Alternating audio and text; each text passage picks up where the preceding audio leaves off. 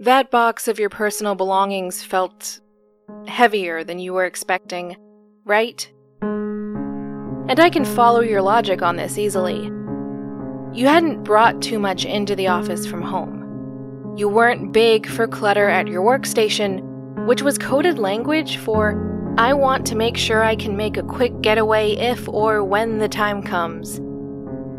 And then the time came, but the getaway was not so quick, despite your best efforts.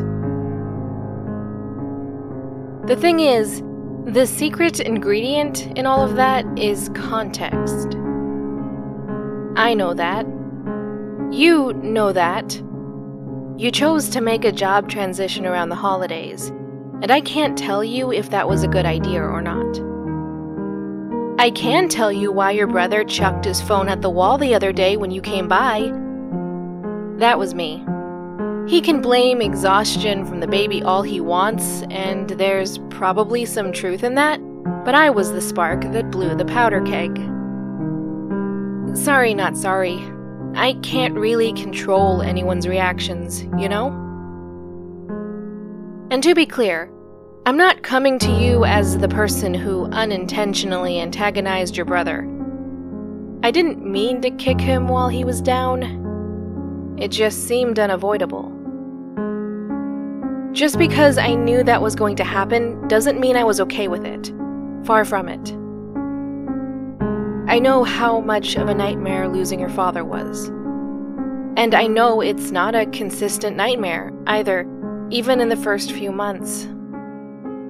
I know there are okay days and bad days, even and especially in the beginning, when you're only expecting to have bad days. Sometimes I think of the okay days as more pleasantly numb than okay. It's not pleasant in the classic sense, but you're holding on better than you normally do. Something in your body has just hit the brakes on the worst of it, and you can just start to relax, recover a bit, catch up on things. There's a lot of really useful failsafes in the human body, and we should probably trust it more. Not that I'm one to talk about that. I don't trust my body ever. Well, it's mostly just the sleeping thing. Personally, I've just got a lot of other stuff going on when I'm asleep, and it's not an easy thing to deal with. Oh, but that wasn't a slight against you, really. I'm actually looking forward to talking about you. I mean, to you. At you is probably the most accurate, all things considered. I'm not anyone you know, by the way. Which actually makes this all worse, right? Now the creep factor has just shot through the roof because there are some things that cannot be guessed, right? Like the box you carried when you left the office and its perceived weight. You had mentioned it to a few friends, so someone close to you might know, and might even feel comfortable enough to repeat it, even if you couldn't recall saying it to them. But a stranger, on the other hand? Yeah, that's a wholly different thing. There'll be other details like that during our time together. I'll mention things that someone close to you would know, but as someone who is not close to you, how could I know? That's not an easy question for me to answer. If I had to guess, it goes back to your father's funeral. It was on one of the last good days of fall, I think. You know what I'm talking about, right? I don't mean to be so callous, but you get my point. It came late enough in the season that everyone could see that the end of said season was in sight. So I knew I wasn't going to be able to enjoy the outdoors much longer and decided to take my break outside. Maybe we passed each other and just don't remember it. I have a really unremarkable face, so no worries, but but I was sitting across the street from the church with absolutely no thought as to what might have been happening inside.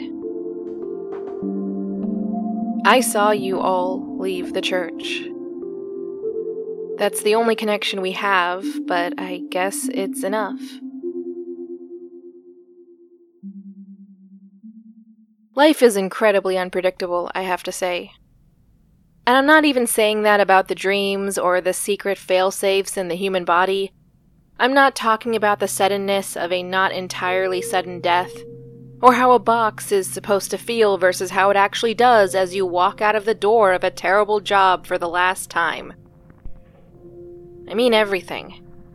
There's an element to all of it that's just about adapting to things without fully knowing what it means to adapt.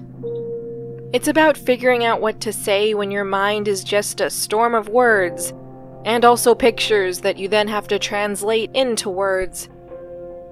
It's about the moments you have in your head that will never come to pass, and then the ones that did that, I don't know, that you don't entirely like, I guess. Now, I'm just spitballing here. I know you're tired, so I don't want to dump too much on you. But now I've got this thought in our heads, and I'll just walk it to the end of the road if you don't mind. But you know how I literally just said we've got to adapt without knowing how to adapt? Well, there's more to it than that. Everything is about change, if you think about it. And consistency is just the absence of change, so there's that objection dealt with right there. Changing careers is a part of that. Or not careers, sorry. My bad. You're staying in the same industry. You are just one of the many who have now decided to chase greener pastures or greener salaries. I say in an attempt to make a joke about a pay increase.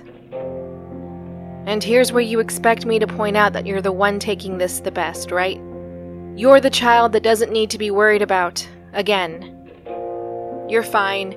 Yes, it hurt to lose your father, but you're fine. You say that to me as if I cannot see that you've put on this facade of being a creature without needs because you don't know how to fix any of the other problems in your family right now, so not creating more just seems to be the only thing you can do. The bare minimum sort of thing, right? Yeah, I can see through it. Call me an oracle or just someone who's been around the block before. This is not my first rodeo. Because of that, I also know how pointless it would be for me to try to push back or try to convince you to try literally any other coping mechanism. You want to object and say that your problems are small, but much like the box, the context of it all makes it worse, makes it heavier. Yes, you're on your way up. Yes, things are looking good for you. But we both know your emotions, which you do in fact have, are a lot more complex than that. If you can't, won't, shouldn't, whatever, go to your family. Maybe you'll listen to me.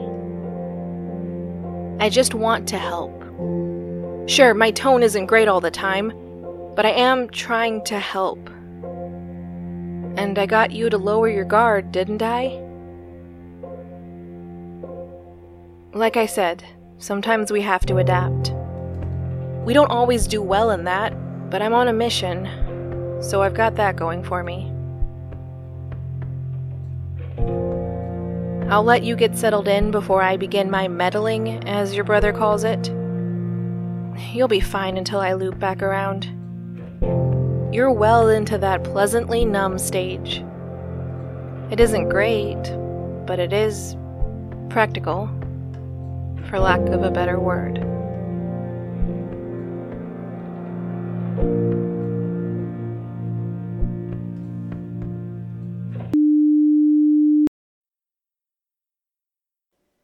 The Oracle of Dusk is a production of Miscellany Media Studios with music licensed from the Sounds Like an Earful music supply. It was written, edited, produced, and performed by MJ Bailey. And if you like the show, tell your friends about it. Or the quasi friends that are still on your social media feeds because social norms evolved before words did. Am I right?